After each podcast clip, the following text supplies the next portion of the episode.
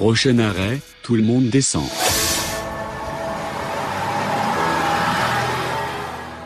Nous sommes en plein cœur du centre-ville de Laval, à proximité du pont Aristide Briand, avec Camille Cléier, médiatrice au service patrimoine de Laval. Nous avons emprunté la ligne J, J comme Jarry, nom de cet arrêt, et nous allons de ce pas traverser la rue Alfred Jarry. Alors oui, c'est pas anodin si on a l'arrêt Jarry ici et la rue Alfred Jarry. Justement, Alfred Jarry, cet écrivain, est né à Laval, à deux pas d'ici, dans ce qu'on appelle la maison Jarry, donc en direction de la rue du Val-de-Mayenne. Alors est-ce qu'on peut revenir un petit peu sur euh, le personnage Jarry?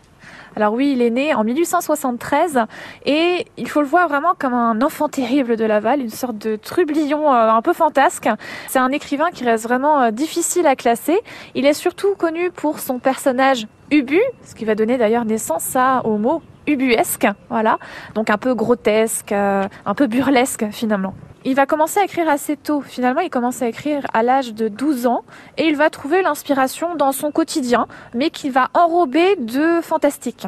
Par exemple, son personnage phare, le roi Ubu, euh, lui a peut-être été inspiré par un de ses professeurs du lycée de Rennes qui avait des problèmes d'autorité et qui, de ce fait, subissait tout un tas de moqueries et de chahutages de la part des élèves. Donc son personnage euh, Ubu, il étonne et il choque les milieux parisiens quand il est représenté en 1896. C'est un personnage qui est assez, assez imposant, c'est assez gros, c'est un roi lâche, coinfre, bête, et euh, ça choque aussi par l'aspect provocateur et grossier de la pièce. La pièce, elle commence par le mot merde. Forcément, on est à la fin du 19e siècle, ça choque un peu.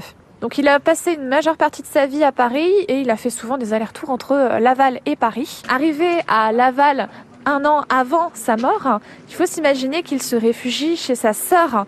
Il est poursuivi par ses créanciers, il est totalement ruiné, euh, son génie n'a pas vraiment été remarqué à Paris et il sombre dans l'alcool.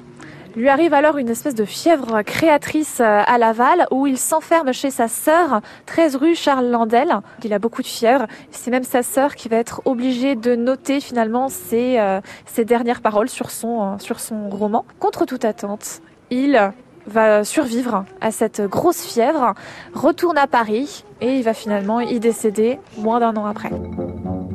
Et pour la petite histoire, figurez-vous que se trouve à proximité de la rue Charles Landel une librairie. Son nom, L'ivresse des mots. Un clin d'œil évident à cette période fiévreuse où l'ivresse de Jarry portait sur les mots.